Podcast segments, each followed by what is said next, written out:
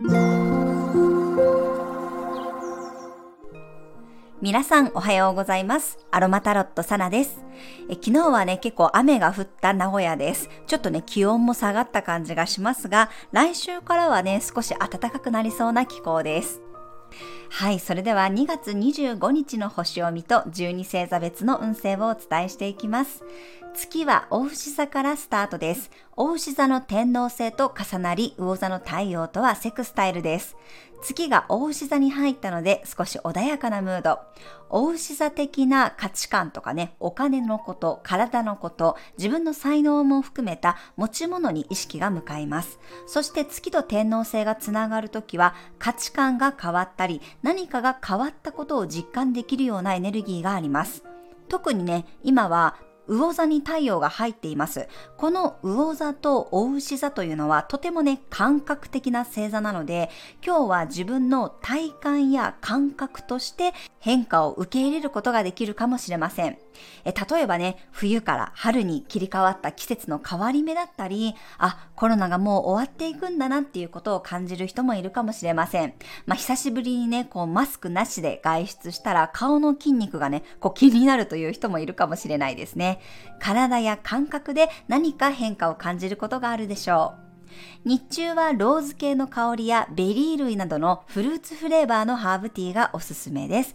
トマトやイチゴを食べるのもいいでしょう。ぜひね、自分の五感だったり何かこう直感的なものでね、変化を感じることがないか観察してみてください。はい、それでは12星座別の運勢をお伝えしていきます。牡羊座さん、のんびりペースな日、実際に手に取ったり、食べてみたり、匂いを嗅いだりして、五感を使った確認をしましょう。買い物はいろんな欲が出てきそうです。お牛座さん、愛情たっぷりの日、安心感に包まれながらも新鮮な感覚を受け取る人もいるでしょう。自分の欲求に素直になってみてください。双子座さん、片付けをしたり、準備をしたり、整えるような日、特に内側のモヤモヤには耳を傾けるようにしましょう。静かな場所で過ごすことでスッキリするかもしれません。蟹座さん、みんなでワイワイできる日、リアルでもオンラインでも人とのコミュニケーションの中でいろんな情報が入ってきます。趣味を堪能するのもいいでしょう。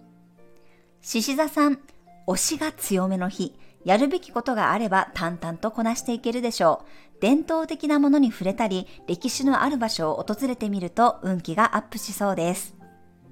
乙女座さん、遠出が楽しい日、もしくは初めての場所を訪れてみるのもいいです。少しドキドキするスリリングな体験がストレス発散につながります。多国籍料理が開運フードです。天秤座さん、一つのことをじっくり堪能するといい日、あれこれ詰め込むよりも一つに絞り込むと充実しそうです。特定の人とゆっくり話し合うのもいいでしょう。サソリ座さん、会話の中から気づきを得られそうな日、相手から言われた言葉や自分が言ったことの中に大切なヒントが隠れているかもしれません。素直に気持ちを表現してみましょう。伊手座さん、自分に奉仕したい日、体や心、身の回りのもののメンテナンスに最適です。少し不都合が出ていたことや調子が悪いなと思うことは早めにケアしておきましょう。ヤギ座さん、ハメを外せる日、いつも以上に喜怒哀楽が素直に表現できるでしょう。イベントや華やかな場所がラッキースポットです。自分の中の愛情や情熱を形にすることもできそうです。水亀座さん、アットホームな時間が楽しい日、馴染みの場所やいつものメンバー、おうち時間も充実しそうです。安心感がキーワードになります。魚座さん、近場をうろうろするといい日、ふらっと寄った先で面白い発見がありそうです。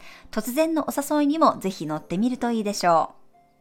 はい、以上が12星座別のメッセージとなります。それでは皆さん素敵な一日をお過ごしください。お出かけの方は気をつけていってらっしゃい。Thank you.